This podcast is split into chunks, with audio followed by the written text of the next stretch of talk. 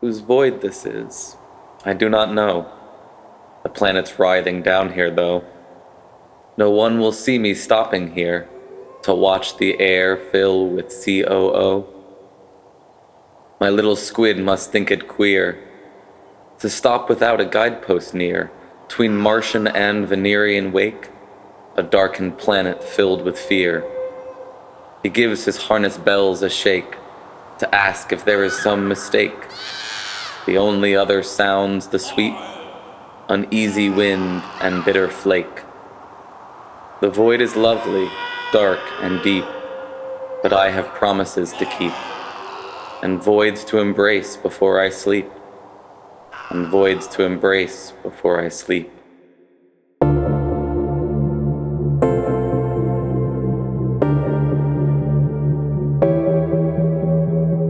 Warning this podcast contains foul language, dark invocations, and treating women like they're people.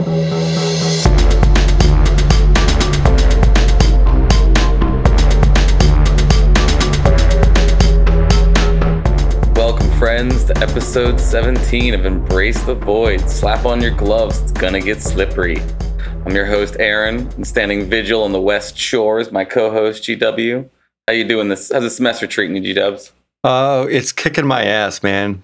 Yeah, I feel you. The void is kicking my ass, but I'm doing pretty well. I know, hardworking educators out there, right?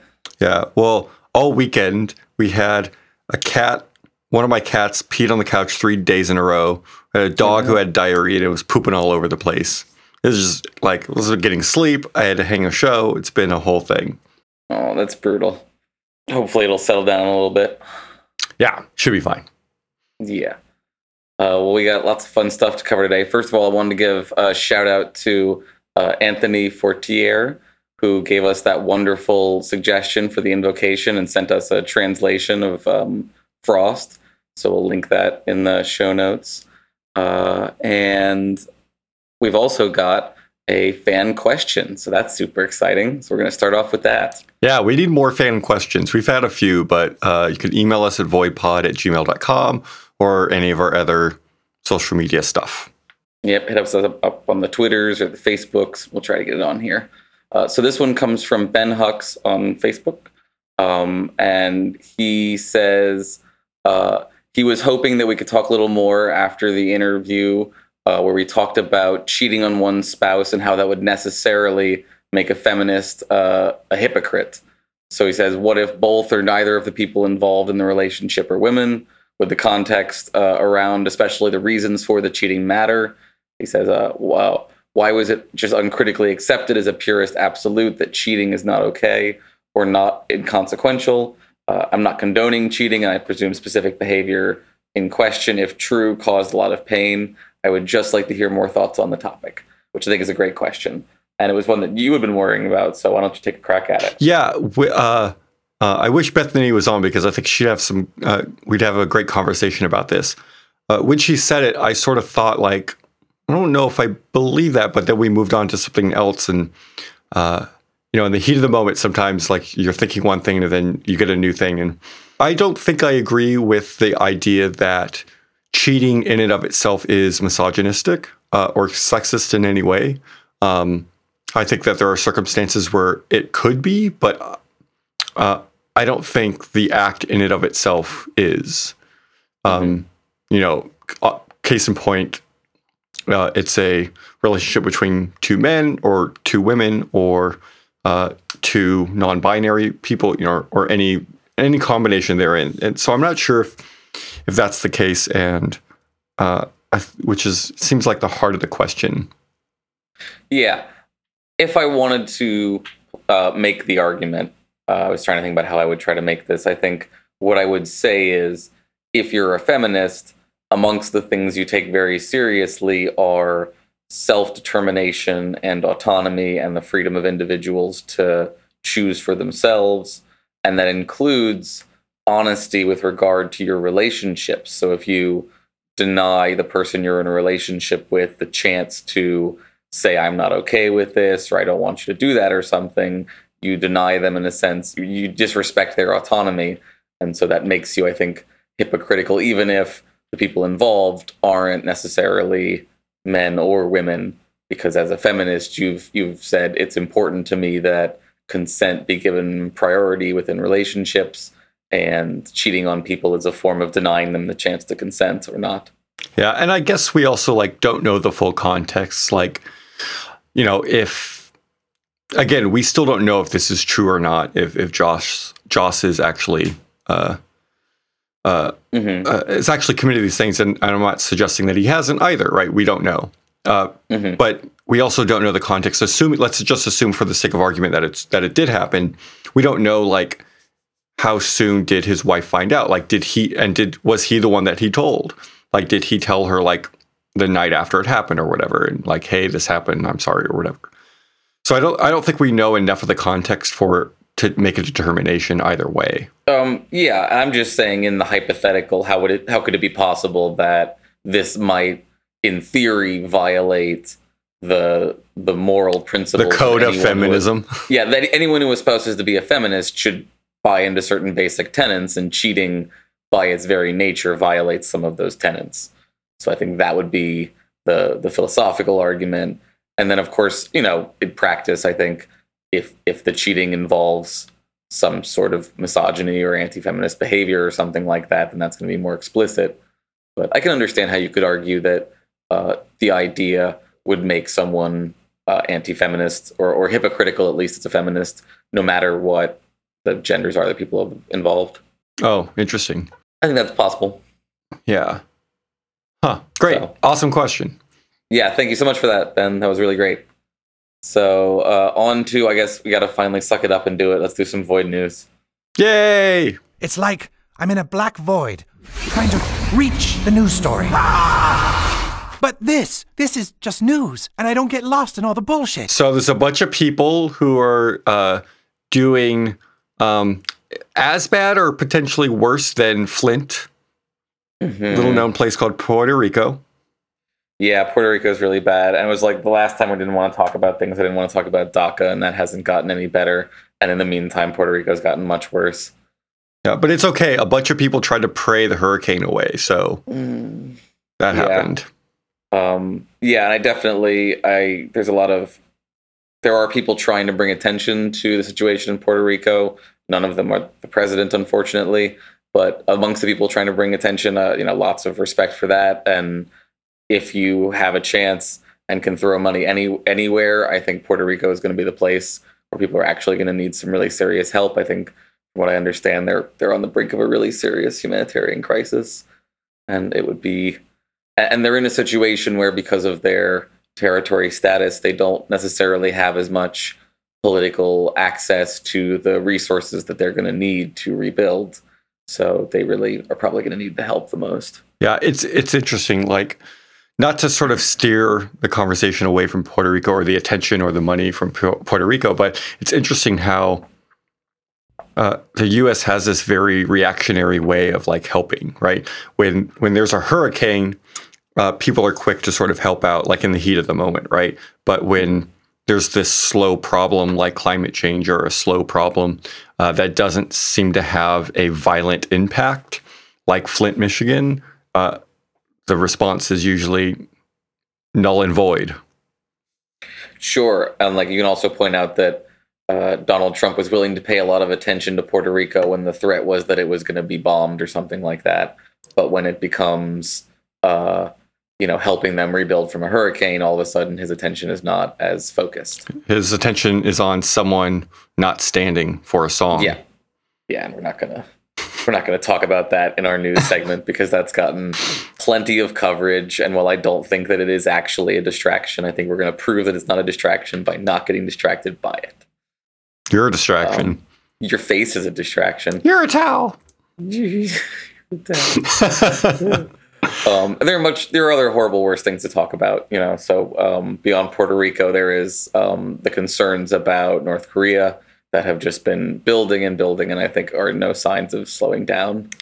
Yeah, I'm I'm totally in the camp. I'm in the worst ti timeline camp. Like I am Mhm. all aboard that freight train that is going barreling off of a cliff.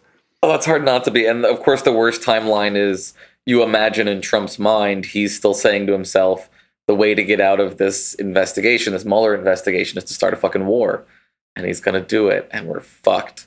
Yeah. And if there's any silver lining, or I, don't know what the right color would be, but if there's some colorful lining to to this dark cloud, it would be that they resorted to like name calling, which is surprisingly hilarious. Like he called him Rocket Yeah. Man. Like Yeah. I can't help but like the darkest part of my humor can't help but giggle at that.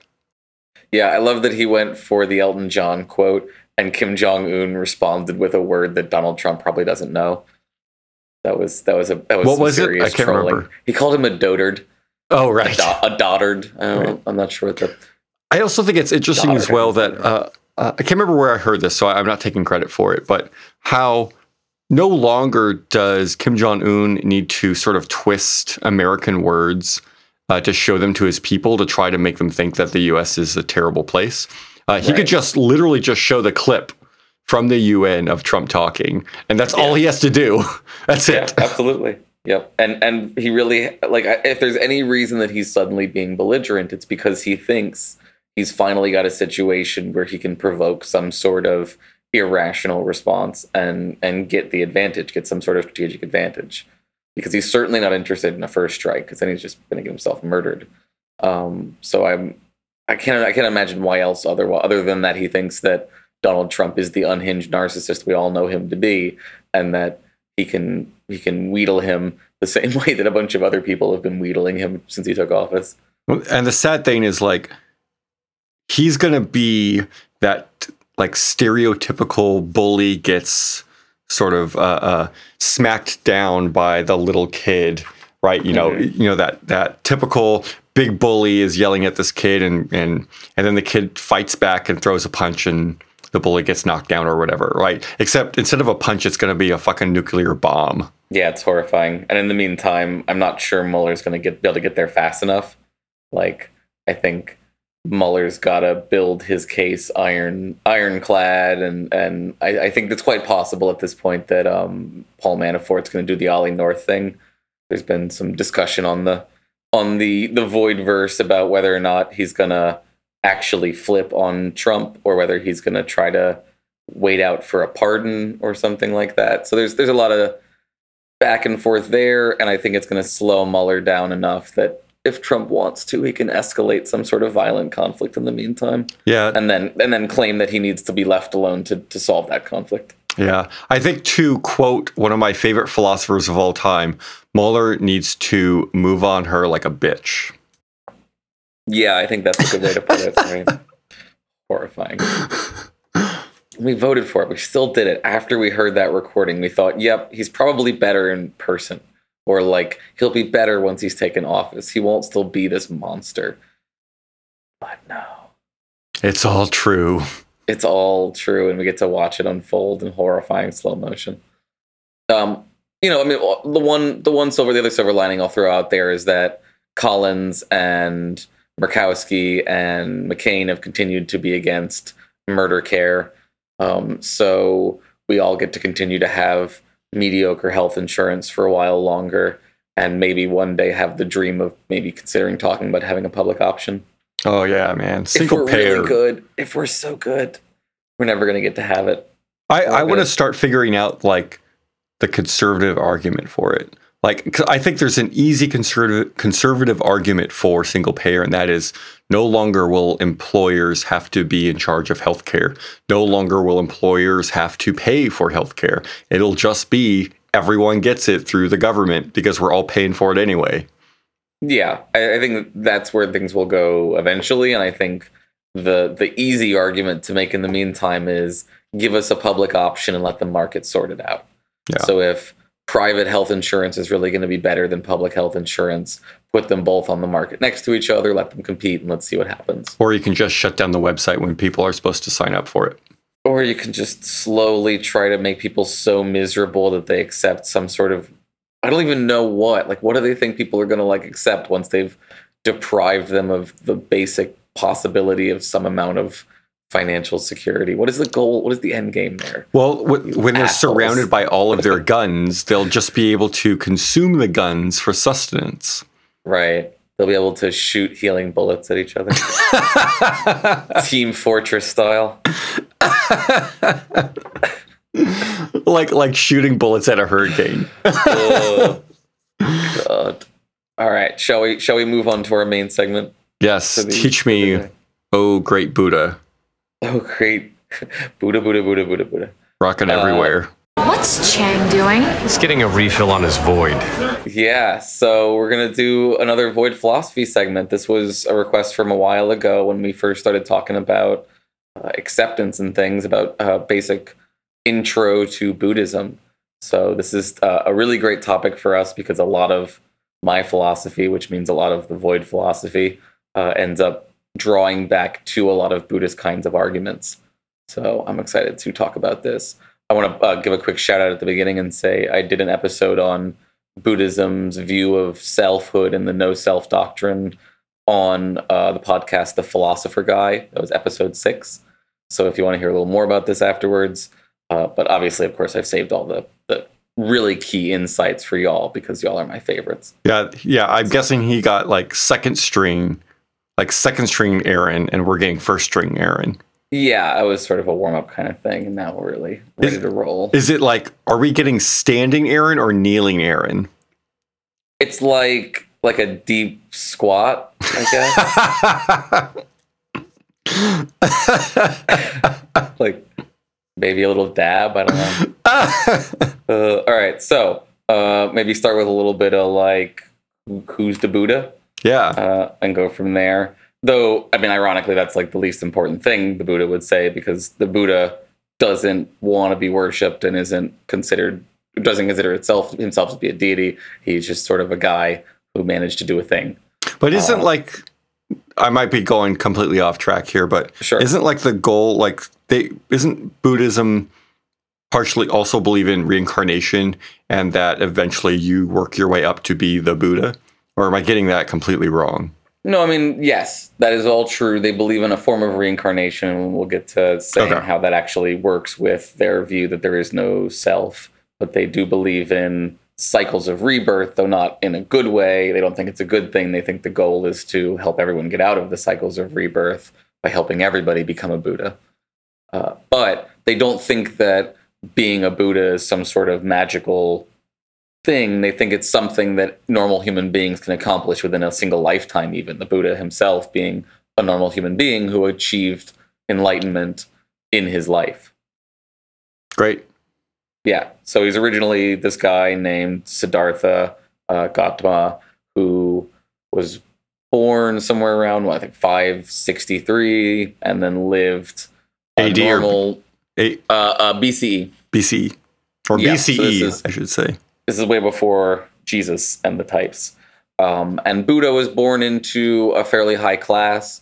Uh, he lived a life. The, the, so, the, so the story goes. He lived a life of uh, blissful happiness, living in a compound where he never experienced any of the negative parts of life during his upbringing. So he never experienced people being unhappy, basically.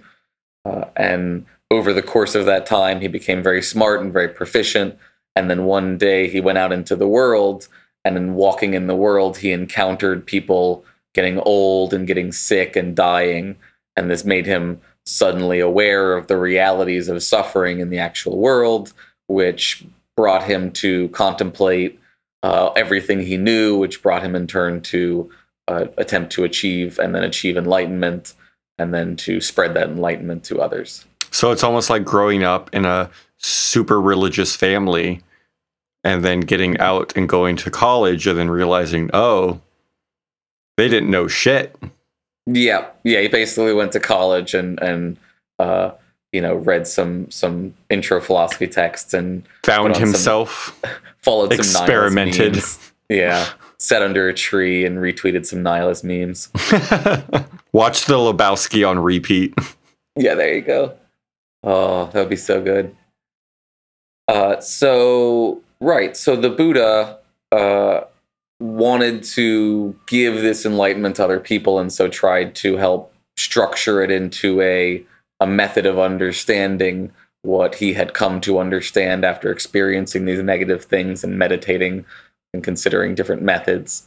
uh, he comes down with these ideas. It starts off with what's something called the Four Noble Truths, which is like uh, it's often described as like a medical analysis, where he's the the Buddha is to be understood as a doctor who's diagnosing a problem and presenting a solution for that problem. So the first noble truth is the truth of suffering, or called, it's called dukkha, which is that you know existence is suffering and that it, suffering permeates through existence. Yes, existence is pain. We all know this to be true. Right. The Meeseeks are, are well-known Buddhists. Oh my god, I'm all cut up on Rick and Morty. I'm sorry. Oh yeah. No, no, it's okay. Not to It's more important than literally any other thing. We got to talk about that later. We're never going to have enough time to talk about it. We need way more dimensions. Yeah. Uh, so we have the, the doctrine of suffering. So first he diagnoses the problem. The problem is suffering. And then he says, what is the root of suffering? So the second noble truth is to look at the roots of suffering and the, The roots Jews. Of suffering. Oh, no, sorry. It's, sorry. it's always the Jews. Sorry. Jews are the cause of all suffering in the world. Yes. Uh, ironically, you're not that far off, right? Because the the things uh, the, the the cause of suffering is attachment, right? And Jews are covetous, so it all ties together. Atta- an attachment to anything, everything. Um, yes, uh, yes, and also specifically some things. So literally attachment to anything because the Buddhists believe that nothing is permanent, and so attachment, grasping after literally anything, can cause suffering because that thing is inevitably going to go away and you'll be unhappy, uh, or you want something that isn't here and that's making you unhappy. What if you're But- attached to a, an attachment? Yeah, so you can you can get there. Let's get meta. We'll get you to questions like that. You start slow, buddy. Right? Okay, this is okay. intro. This is intro course. Okay, okay. They they have answers for your fancy little questions. Um, right, but the problem is attachment, and and the main attachments are attachment to the belief in an enduring self and the the needs that will uh, that have to be met in order for that self to be happy. So the belief that you exist and that you need certain things in order to be happy and persist. Right, and I'm assuming the exception would be like the need or an attachment of things that require you to exist, like air and water and food, and So, what they are concerned about is the kind of attachment that makes you anxious or miserable at the loss of a thing. So, even Mhm. if it is something that is essential to you, they would want you to sort of cultivate the kind of lack of attachment where if it comes time where you can no longer have that thing, you don't, for example, have fear of death oh, right so so fear of death is a main kind of attachment that they are going to help you want to try to work out of by the understanding of um, you don't you don't exist you're no there's no self. I understand. yeah so the, uh, the three main roots that they point to are ignorance so ignorance of impermanence and these sorts of things uh, hatred and desire.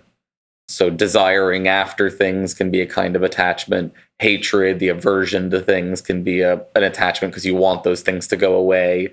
And then ignorance of the nature the impermanence of things can lead to all sorts of kinds of suffering I'm with making, it. Yeah, making, making sense so far yeah. Right? No, I'm with you.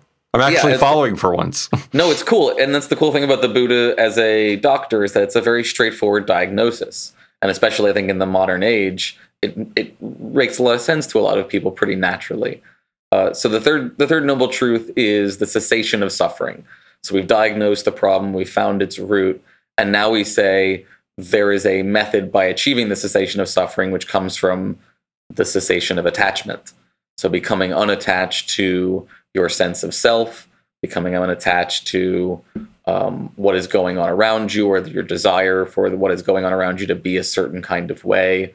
All that kind of the more you can let go of your make your desire to make the world the way you want it to be Mm.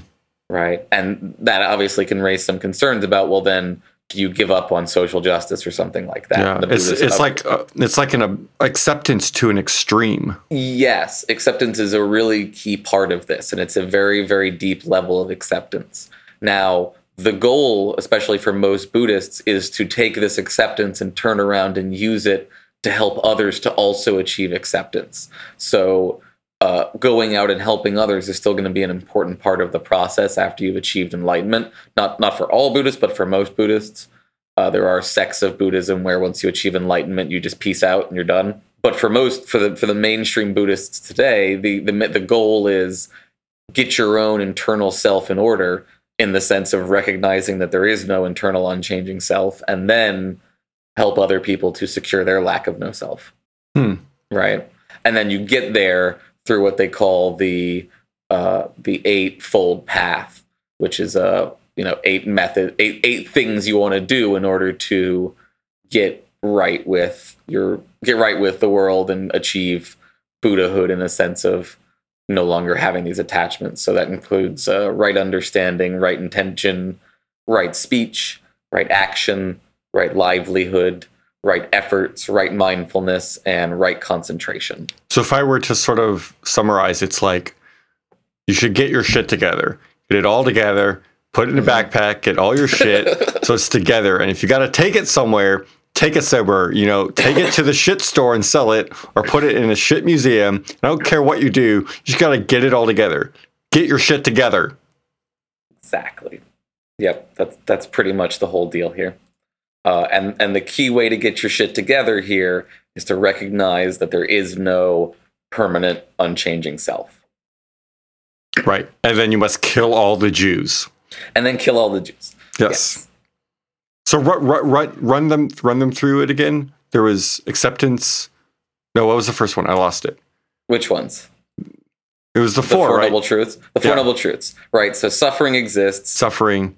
The root of suffering is attachment, in the Attachment. forms of acceptance, desi- uh, ignorance, desire, hatred. Right. The cessation of suffering comes from non-attachment, including non-attachment from the self, which leads to nirvana or no mind. And then this is achieved through the eightfold path of right behaviors in all ways Great. and that's and this is evolving this this is a response tradition so much like the taoists respond to the confucians over in uh, the chinese tradition here this is in the indian tradition this is a response to hindu philosophies all of which center strongly around the idea that a str- that an independent permanent eternal self does exist and that that key insight is the way that we achieve enlightenment And that's Hinduism. that's Hinduism, correct? There are lots of traditions That's that's within what the Hinduism. the uh, what's her name? Krishna? Is it Krishna? uh, so it's, I mean, it's a little more. It's the so arm. they- it's the arm thing, right? uh, Brahman. Brahman's the one you're looking Damn for. it! Yeah, you're Getting close. getting all, all my all my deities wrong. Yeah, there are lots and lots of deities within the uh, Hindu tradition, uh, but though for, for for the purposes of understanding their position about the self, the the main view is there is the Atman, which is the internal, permanent, unchanging self that exists in you, a soul, basically. They're named for a soul. Unless you're And- a woman. Oh, you are terrible tonight. I'm sorry. Drink, dr- hitting the bottle pretty hard. I haven't been getting much sleep. I get sassy when I get tired. You get you get sexist when you get tired. Yes. Yes. Um, so yeah, so they believe. So the Hindus believe there's a soul, and that it connects to the eternal, overarching soul, which they call Brahman, and that this is permanent and unchanging, and that the more you can recognize how that is your true self, and not the changing, uh, intermittent self that we experience on a day-to-day basis, that's their way to achieve enlightenment. The Buddhists say there's no such fucking thing. There's no self in the sense of a permanent, persisting kind of self. There's just experiences that arise and fall away in clusters, and that's all there ultimately is. And once you can recognize that and truly accept that, then you will be at peace and, and able to help others. Yeah, and if uh, correct me if I'm wrong, but a lot of Buddhism, a, a lot of this sort of adapting your mental state, uh, mostly trying to adapt to detachment, is through meditation, right? Yeah, and that's one of the great things about the Buddhist as an empirical system is that the Buddha wants you to test these things. It's not a take my word for it kind of system. The Buddha says if the things that I tell you don't make sense, don't believe them. So they they set out these rigorous systems of varying types that are meditation that help you to achieve forms of non-dual consciousness, as they call it, where the sense of the separation between the self and the other drops away, and you have a radical sort of feeling of interconnectedness. Uh, so that can be one kind of meditative practice, or just very basic kinds of breathing meditations that help you control and calm the natural responses that arise in the interaction with the other. Hmm. Um, so even if you don't buy into the really ridiculous out there, there is no self kind of stuff, which I think is very useful, but can feel a little metaethically weird to some, or metaphysically weird to some people. I, I, even if you don't buy into that, all of that, the day to day meditative practices of Buddhism can still be a very useful psychological practice for untangling our um, instinctive and often unhealthy or, or, dysfunctional reactions to things. In a way, it's like yoga. We're like, you don't have to believe all the stuff about yoga, but it's good stretching.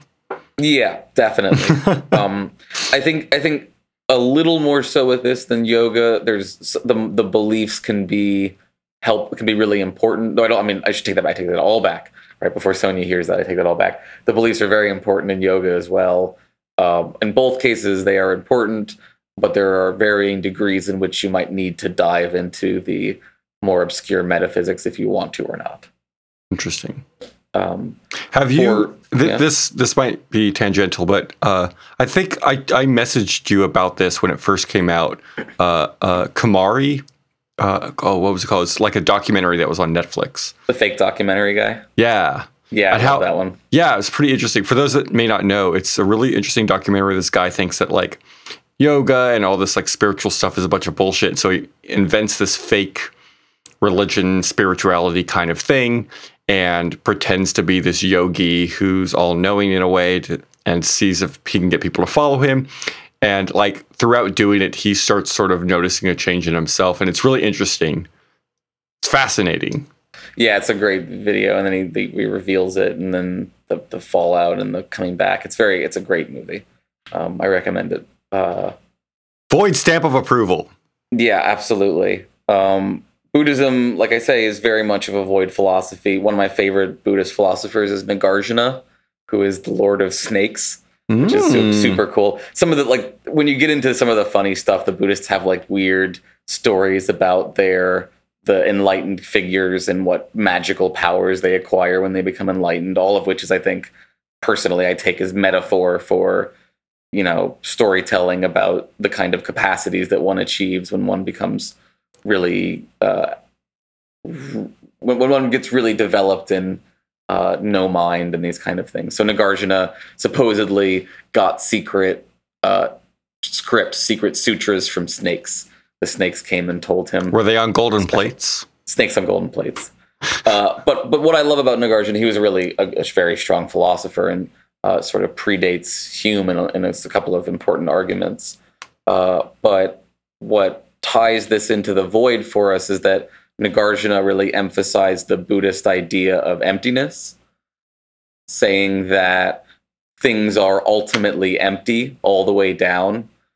And the idea here is what they are empty of is independent existence. Mm. So there is no separate you or me or even like separate like the table or the the thing in and of itself. There's no separate things that are independent of the other things around them. There's just this radically interconnected, codependently arising, is how the Buddhist puts it, uh, set of emergent features or qualia that uh, all come together to create our experience. But when we try to separate them out, that abstraction pulls us away from the fundamental reality itself to some extent. Uh, this might be this might be a little off topic, off topic, but it sort of reminded me of. Have you heard of the expression "turtles all the way down"? Yeah, exactly. Yeah. Uh, could do you mind? I I don't know it well enough to sort of explain it. Could you possibly explain it to our listeners? Sure. This is the the guy comes to. Uh, I want to say it's India. He's talking to a, a Hindu guy, actually. I think, and he's they're um, talking about the nature of existence, and so he asks him what does existence depend on? He says, well, existence sits on the back of a giant turtle. And the guy says, okay, so what does the turtle sit on the back of? And he says, oh, well, it it sits on the back of another giant turtle. And the guy says, okay, well, what is that second turtle? He says, let me stop you there. I know where you're going with this. It's turtles all the way down. Yeah. Yeah, I think what I heard it it was something like it was a flat Earth that was supported by a turtle, but it's it's sort of the same idea, right? Yeah, it's this- just this- it's just turtles yeah. all the way down. Right. Like the like don't don't worry this, about that part, right? Right. And and that's an interesting reference because the Hindus will say, right, there there is Atman, there is selfhood all the way down. There is independent selfhood that is permanent and unchanging. And that seems reasonable to them. It can be a lot weirder to say there is emptiness all the way down, which is the Buddhist position. And again, they mean empty of independent selfhood. There is only interconnected flux all the way down. You know, I now feel I know I now know how Thomas feels when he says something uh, law-y to Andrew, and, he, and Andrew's like, "Yeah, exactly. I pulled Yep. that. We've never even talked about that." Yep. Yep. So there's a lot of embracing the emptiness here, right? That the Buddha says when you understand codependent arising, you understand my view. Uh, and you can you can see how this kind of view, this interconnectedness kind of view, uh, would lead to a very sympathetic, compassionate kind of ethics, which is what actually happens. So once you've recognized that you are not separate from the rest of everyone else, that that is an illusion, you become increasingly concerned about the well-being of everyone and not just yourself. You become really a much better utilitarian. The Buddhists are all utilitarians. They think that uh, all suffering should be alleviated and the location of the suffering is unimportant. And it is your job for the rest of however long it takes to alleviate all suffering. Well, let me ask this: like uh, playing devil's advocate, how is it that if one of the truths is unattachment, uh, or that attachment is bad and causes suffering, then wouldn't you have then an attachment to try to relieve suffering? Like how how does Yeah. it how does it not become a completely selfish sort of philosophy? Sure, and that's where you have to really parse that acting without attachment kind of thing where you're you are still acting in the world. You don't check out from the world, but you recognize for example that it's the acceptance thing, right? You recognize that your ends are going to be hard, maybe even impossible to achieve, but you will work to do them anyway and you won't be miserable in the meantime, right? So it's the difference between being unhappy until everyone is achieves enlightenment or non-attaching from even your own need to help others achieve enlightenment and then paradoxically being more functional at helping others achieve enlightenment. Oh, okay, that make very sense? cool. Yeah, absolutely. Yeah. And like the early Buddhists sort of had the same idea that you had. They're the Theravadan Buddhists, who are the second sort of most popular sect at this point after the Mahayana, which is the main um, central uh, structure at this point. And the, the Theravadans thought once you achieve enlightenment, you you achieve um, uh, the enlightened state and you just you leave you're done no mind you're gone you're not in this world anymore the bodhisattva is the term for the mahayana self once it becomes enlightened you stick around as a bodhisattva to help others and so you, you say if you're a buddhist you're on the bodhisattva path which means i am working towards my enlightenment for the sake of helping all sentient beings achieve enlightenment And that just sounds badass. I just imagine someone like with Bodhisattva like tattooed on their chest. yeah bodhisattva is a really cool word and i think everyone should get super into that I, will, I, I like want to have a company named that. Bodhisattva. Bodhisattva. Uh, so yeah. So what else? Questions? Yeah. So t- can you talk to me about like where does the whole kung fu Buddhist monk thing come into play? S- Sure. So like Buddhism, Buddhism spreads from India out into Tibet and China and um, Japan, and it morphs into a bunch of different kinds of mixed uh, traditions, like Zen Buddhism. Some of which, like Zen Buddhism, are very, very weird, very out there. Uh, and then yeah, some of those become kung fu masters. Right. Great story, right? cool story, bro. Cool story, bro. Uh, a couple. Let's see what else we need to talk about. Let's talk about uh, conventional truth and ultimate truth. That can be another important one. Uh, the idea that so this sort of gets more at your question again of um, how do you continue to live in the world, right? So the Buddhists will say there are two important truths. There is the level of ultimate truth at which selves don't exist. That ultimately, it's they would say just dharmas arranged person wise. Dharmas are just moments of experience that flash into and out of existence. There's no permanent things. And then you have the, the, the realm of conventional truth, where we still experience ourselves as being selves and need and have hunger and don't want to die yet and still want to help people and that sort of thing. And at that level, we can still talk about what could be functional and how to live at that level. And we can try to do it while still remaining aware of the ultimate level of truth that allows us to not be attached to the conventional truth and forget that it's just a level of truth. It's one one stage. So is it like like a physical like the physical and the spiritual or the physical and the and the psychological? Not necessarily. I guess I'm sort of lost.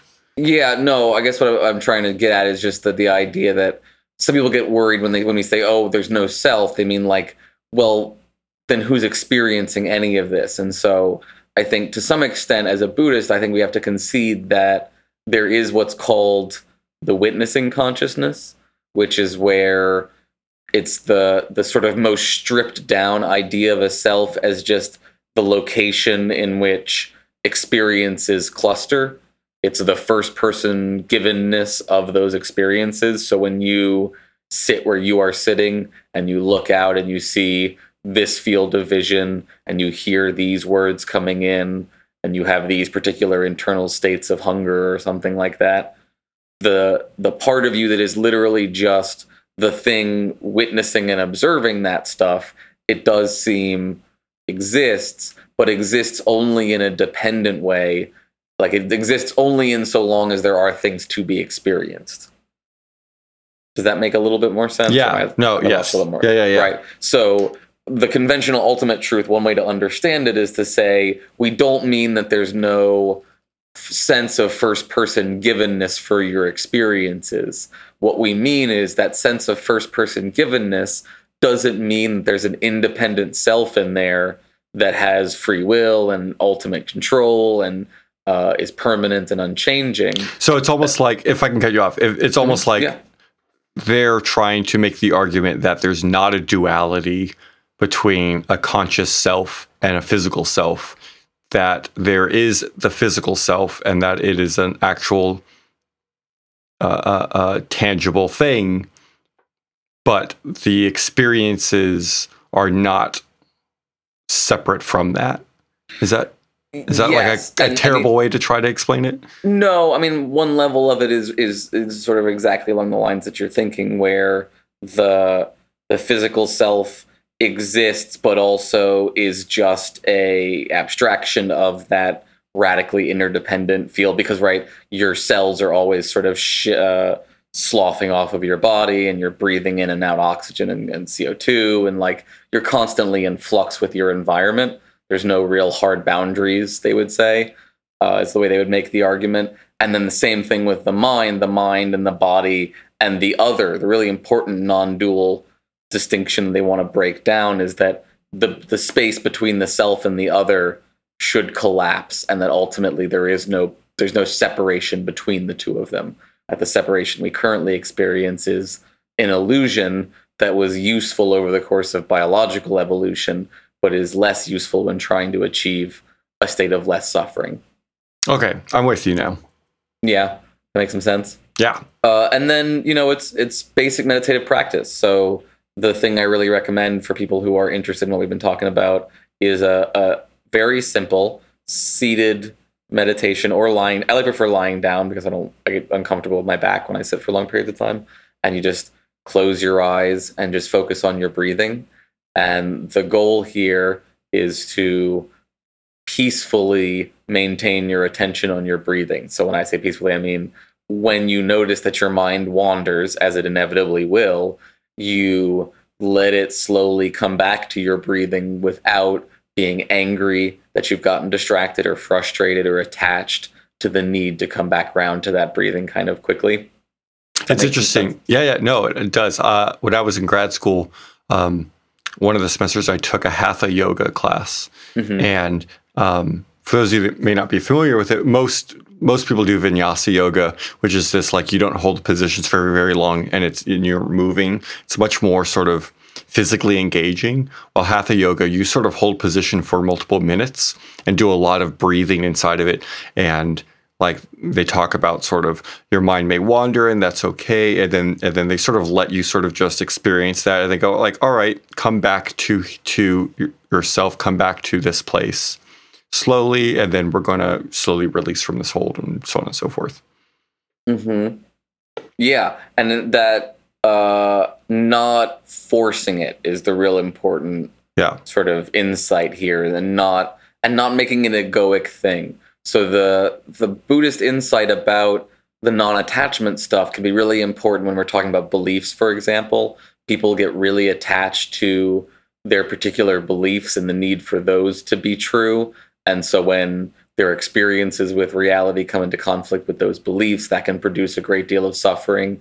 So learning to to disattach from your your dharmas or your dogmas as part of your identity can be very important for this process. or or that your favorite sports ball player may actually have a political opinion just it, just let it go just detach from that Yeah.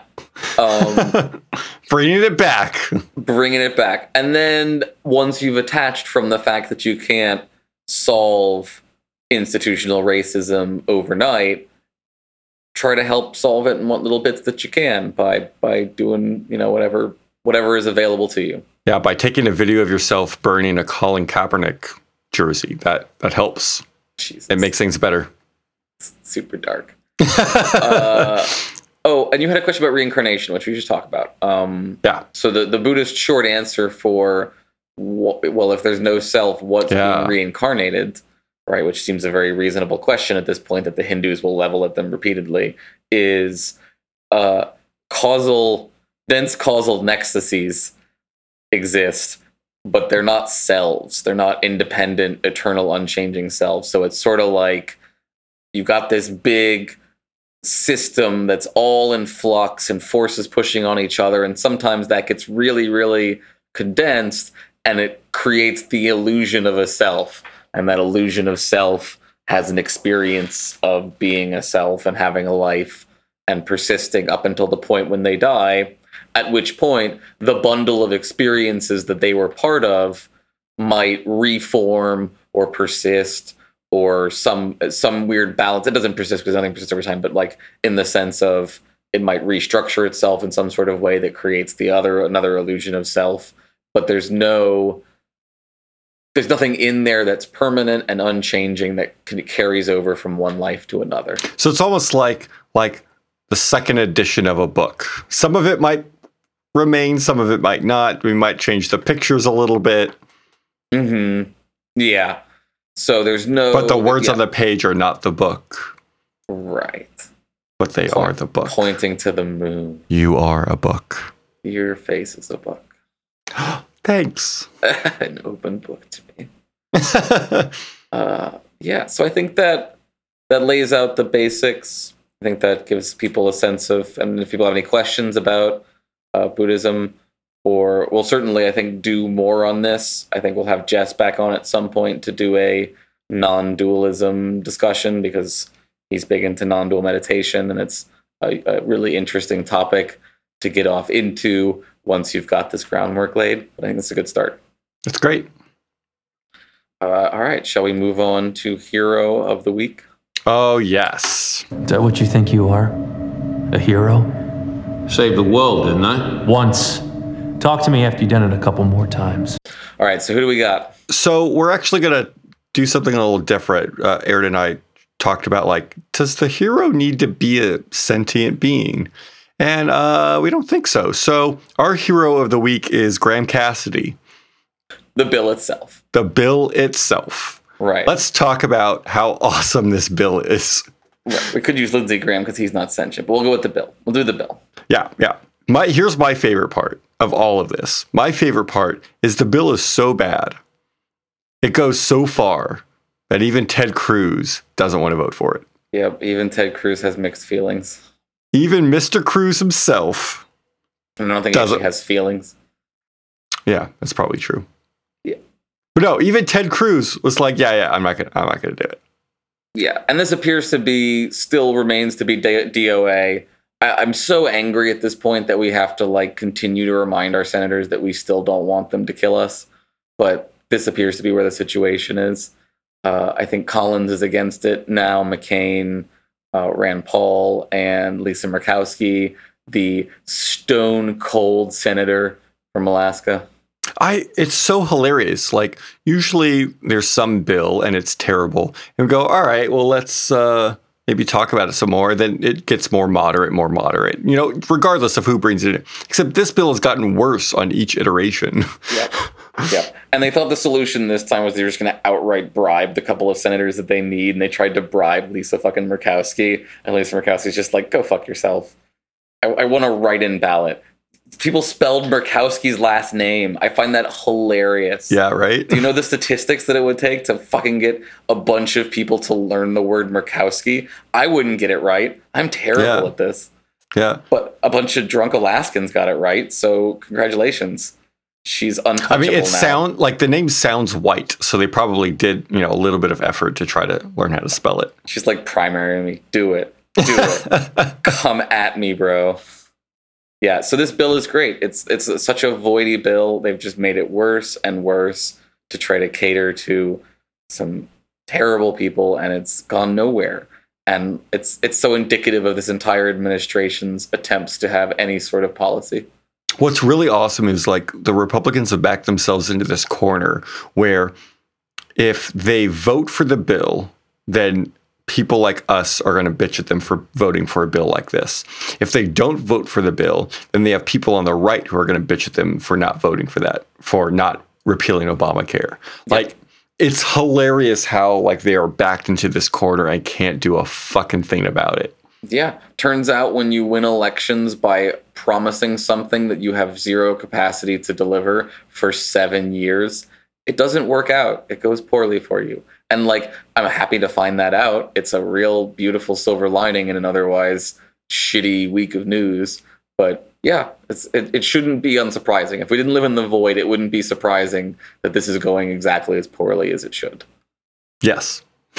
Yes, because- all of those Be- things. because it is a god fucking awful. Like like what in the news today they were having to remove um, activists uh, with disabilities from the Senate chamber so that they could continue to discuss their murder care bill. Right. Uh, there was something Insane. interesting that they said on Pod Save America, which I thought was interesting. They so when the the oh what was it the uh, continuing resolution the debt ceiling bill right when that got passed with the NDAA they uh, they expected that to be a fight that was going to take the whole month and tr- with Trump going like yep we'll go with that three months good Right. uh, that opened up the whole month. And so I think that Graham Cassidy, they were probably like, "Hey, well, we don't have much to do. Let's let's try this Obamacare repeal again." And and they threw it together. The CBO isn't going to get a chance to sort of properly go through the motions uh, and have the uh, the proper data for it, which is why some of the Republicans are, are not too happy with it. Uh, the ones that are actually fiscal conservatives. Uh, and it's hilarious. Like it's just it's so slapdash. Yeah, I'm not. I'm not too worried about the fact that that, that, argument from Pod Save America about clearing the decks. I think. I think we can see that there's no structure or rhyme or reason to the Republicans' legislative agenda right now. I think you know maybe they're going to try to push through tax cuts for the rich yet, but like their base doesn't give a shit about tax cuts for the rich as much anymore. It's not. It's not a selling point as much for them. So they're they're in this really weird position. And in the meantime, I'm hoping the Democrats will just start to pressure them about the public option over and over and over again forever and try to get Donald Trump to buy in on a public option idea. Well, what's what's really interesting is they, you know, they went eight years essentially running on just an opposition, being an opposition party. And when you do opposition, you don't really need a strong leader, right? They had what was it, sixteen people that were running for uh, uh, the presidency. Uh, they they have no strong leader. Like I haven't heard um, Ryan in forever. Like he's just been like sort of Yep. MIA lately for the most part, and Yeah.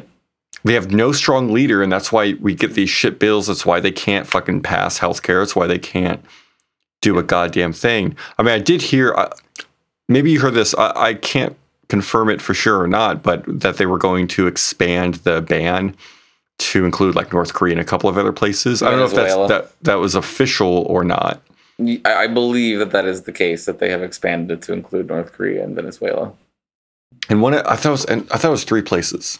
Um, I can't remember where I haven't heard it, of- though. I haven't heard of the third thing. I think they mentioned it on the daily, but I I missed it.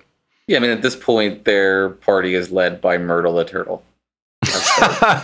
Their most, just the most turtles all the way down. Most senior fucking officials, fucking yup, uh, yup. and boy, he has done nothing. He has just really fucked this whole thing over. Other than other than Gorsuch, right? He got Gorsuch, and we are going to be Mhm. screwed by that for a long time. But beyond that, uh, yeah, I, I think we should continue to be anxious though, because like you said, they have backed themselves into a corner, and that makes them very dangerous. So I think the fact that we have constantly been on the precipice of passing these horrifying pieces of legislation tells you how desperate they are that they're willing to to make that Faustian bargain. So uh, I don't I don't want to say for sure that this is all dead and settled when it seems like they're willing as soon as they have no one's attention to try to pass stuff over and over again that we know that people don't want. We've Yeah, I don't know why. Like, no one in like a mainstream, not mainstream, not way, someone with big, way bigger platforms than you or I. I am surprised that I haven't heard anyone, except I think maybe Bill Maher said it, but I don't know. Uh, how is no one seeing the pattern of us going, oh, well, that's not gonna like, well, that's the end of it. And it hasn't been. Like we've been saying that for over a year with Trump. Oh, well, that's going to be the end of him. That's going to be the end of him. Well, that's the last time they're going to try healthcare. Oh, but that's the last time. Oh, this is the last time. Oh, that's going to be like we keep thinking that's the finale of any one thing, and it never fucking is. Like Yeah. it, everything keeps going, keeps escalating. Like we think, like, oh, there's no way that Trump is going to say anything more about football, and then he fucking does, right? I mean, it's two it's two methods of solving a no-win situation, right? Their solution is to stick on this one issue that was at least good for them politically, even if they're failing to pass anything on it. Because what are their options? Move to immigration, like that's going to go better for them, uh, or the other method is the Donald Trump method, which is talk about football and like talk about anything that isn't the fact that your legislative agenda is just failing miserably Yeah. just do do anything do anything to to boost your your narcissistic self-love again Oh, and can we please fucking talk about Kushner's emails? oh why is it is it a big deal are emails Oh. an important thing Oh, the hypocrisy. I, didn't- am like i didn't know that emails were a thing is that a thing I did you not hear about this? About emails? Kushner used his No, private fucking with you. email. of course i know about fucking kushner's email. Okay, okay.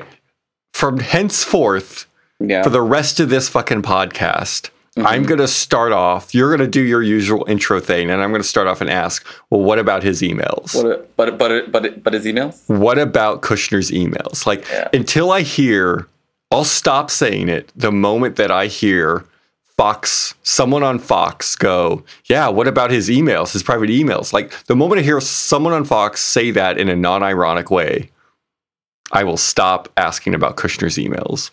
I don't even care just get to the part with the collusion like for the love of god please indict and like from what we understand manafort's going to get indicted soon and then we'll see where this is going next if we don't go to war first which is a big if i think But what about his Uh, emails? But what? But what about his emails? But what about? At least we got healthcare for another day. Mostly, a little bit, not really. Mostly. Mostly. Merci, Madame Zelash. Mostly. Um, before we wrap up, I wanted to say for next time we've got some friends of the show that I'm really excited about coming on. We've got Natalie Newell from the Science Enthusiast podcast and Jeremiah Traeger from the SJW Circle Jerk podcast. Uh, two individuals with uh, a lot of thoughts about something that I care a lot about, which is the topic of scientism. We've talked about that some, and you've you've been interested in hearing some more about that. So we're Yeah. gonna we're gonna get them on, and it's an issue that I think can divide a lot of the atheist secular community and certainly puts me at odds with a lot of atheists sometimes who will make some very weird arguments as a result. So we're gonna get into talking about that some. Yeah, we like to be uh, divisive in the void. Yeah, well, we got to stir some shit to get fans. We can't just be doing Buddhism all the time. It's true. Buddhism doesn't put the numbers up on the board, is what I'm saying. I know Yeah. some some of you want to hear this philosophy stuff, but really, we've got to argue with some people eventually. Yeah, this is true. Oh, we also uh, need to uh, give a shout out to our first ever hate mail from Brian Masters. He sent us a he sent us a, a email and it just said hate mail. I'm pretending to be offended about the kid fucking joke. Nice diversion blaming Eli. Nice. All right. Almost real hate mail. We're close. I think this next one's going to be it. I think I can say some shit about science that's going to get somebody angry with me. Yeah. I'm going to work real hard for that next episode. And if you're looking forward to that and you're excited and you've already donated to Puerto Rico and you've already helped other people out and you really want our thing to come sooner, maybe consider dropping us a buck at Patreon so that we could start doing this thing once a week. That'd be super cool. You said come sooner. Come sooner. not, not too soon, just the right amount of time. Yeah. Right. Balance it. Middle of the road. We'd like to thank our new patrons, Laura Van Brom Stewart and David at theramblingblog.com. Uh, we also want to give a special thank you to our top patrons. That would be Jesse Rubinowitz and Dave Maslich. And we also want to give a double thank you for Laura because she is also, I'm assuming she, is also a Duke patron at $5. So thank you both so much. If you want to become a patron, you can find us at patreon.com slash embrace the void. You can also leave us a review at iTunes or any of the other podcasting apps. As always, remember, you are the void, the void is you.